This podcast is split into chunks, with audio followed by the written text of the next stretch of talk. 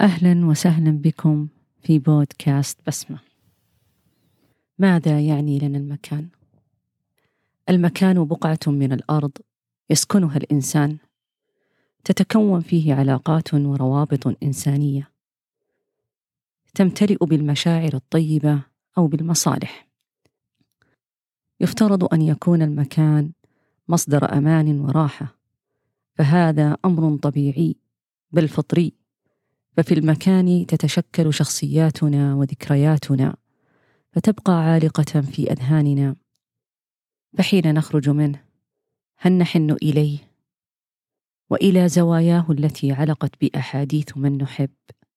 هل المكان قادر على رسم بسمة أو إطلاق زفرة مليئة بالأشواق؟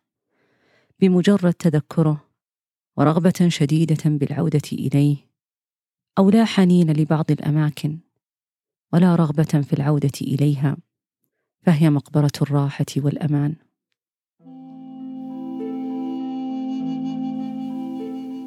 عاد إلى مكانه بعد غياب وتأمله. ثم قال له أتعلم أيها المكان؟ متى لفظت أنفاسي الأخيرة فيك؟ لفظتها حين عدت إليك.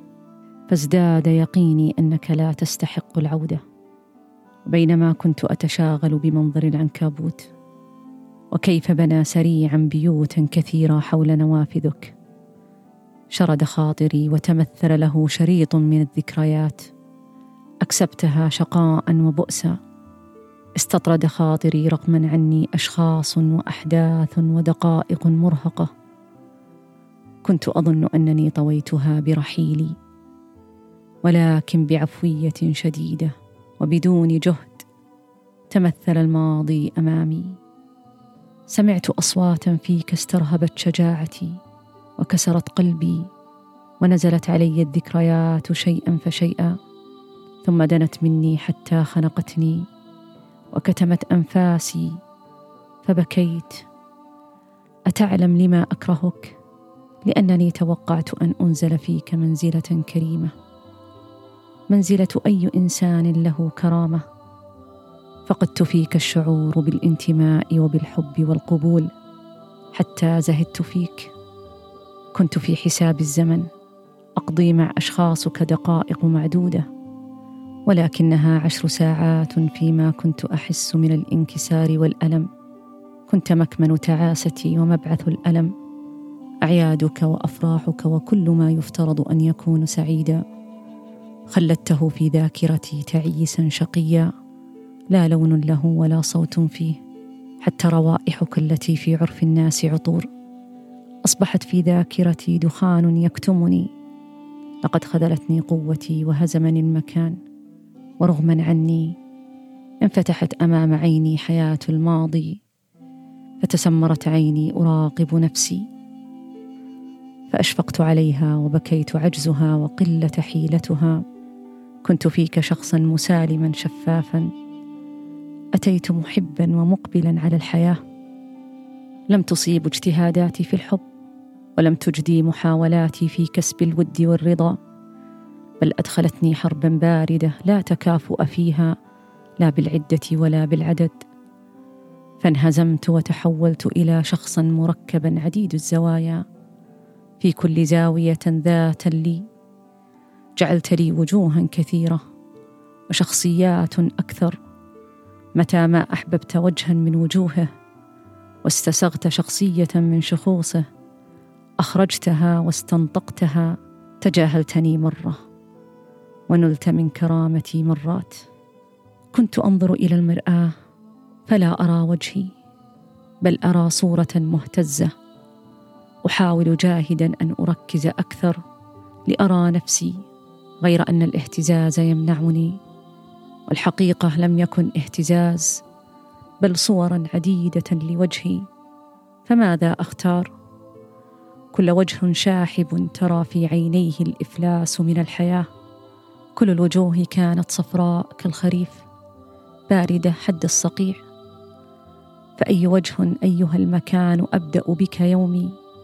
بعد وقت طويل أختار وجها ليس بأحسن. ولا بأفضل مما تركت ثم أضيف عليه ابتسامة باهتة وأضخ فيه شيء من الأمل. كنت أزور الوجه تزويرا يليق بمن حولي ثم أطيل النظر.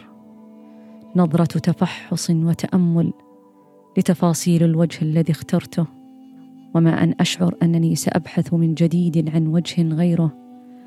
حتى أضع يدي على وجهي وكأنني أمسك القناع فلا يهرب وأقول ودموعي تزيده كآبة لا بأس تشجع سأحارب بك اليوم آلامي.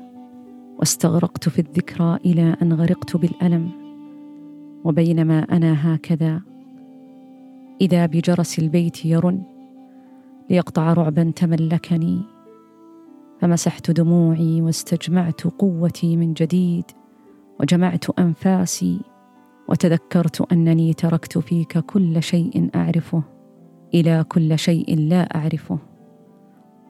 عدت إليك لأقول لك لن تستفز مشاعري ولن تستطيع إيقاظ الذكريات مرة أخرى ولن تتجرأ أن تجمهر الأشخاص والمواقف أمامي لأحن إليك فلا هذا الكرسي يهز قلبي ولا ذكريات تجمعت في زواياك تهزني ولا حتى الأحاديث العالقة خلف الأبواب لن يستدر عطفي شبابي الذي فنى في فنائك ولا نور عيني حين انطفأ داخلك فأنت قبرا لا يجوز زيارته ولا الترحم على من مات فيه.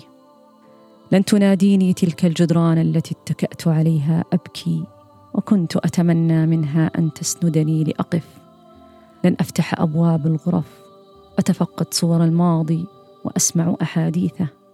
فللماضي صورا قبيحة وأصوات مزعجة. ولن أتفقد بقايا تركتها في أركانك. فأنا أخذت نفسي المهشمة ومن أحب وتركت عمري لك. ألا يكفيك؟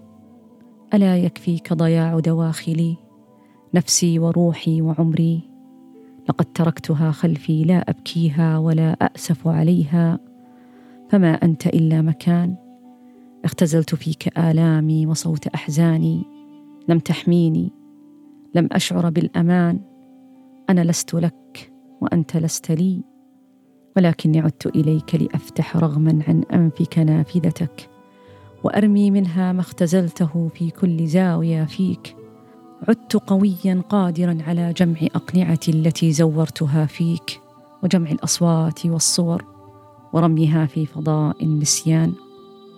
أنا أقوى من جدرانك وأوسع من مساحاتك وأصبر من العمر الذي انقضى فيك. فما أنت إلا مكان خال مني وخاو من ذاكرتي.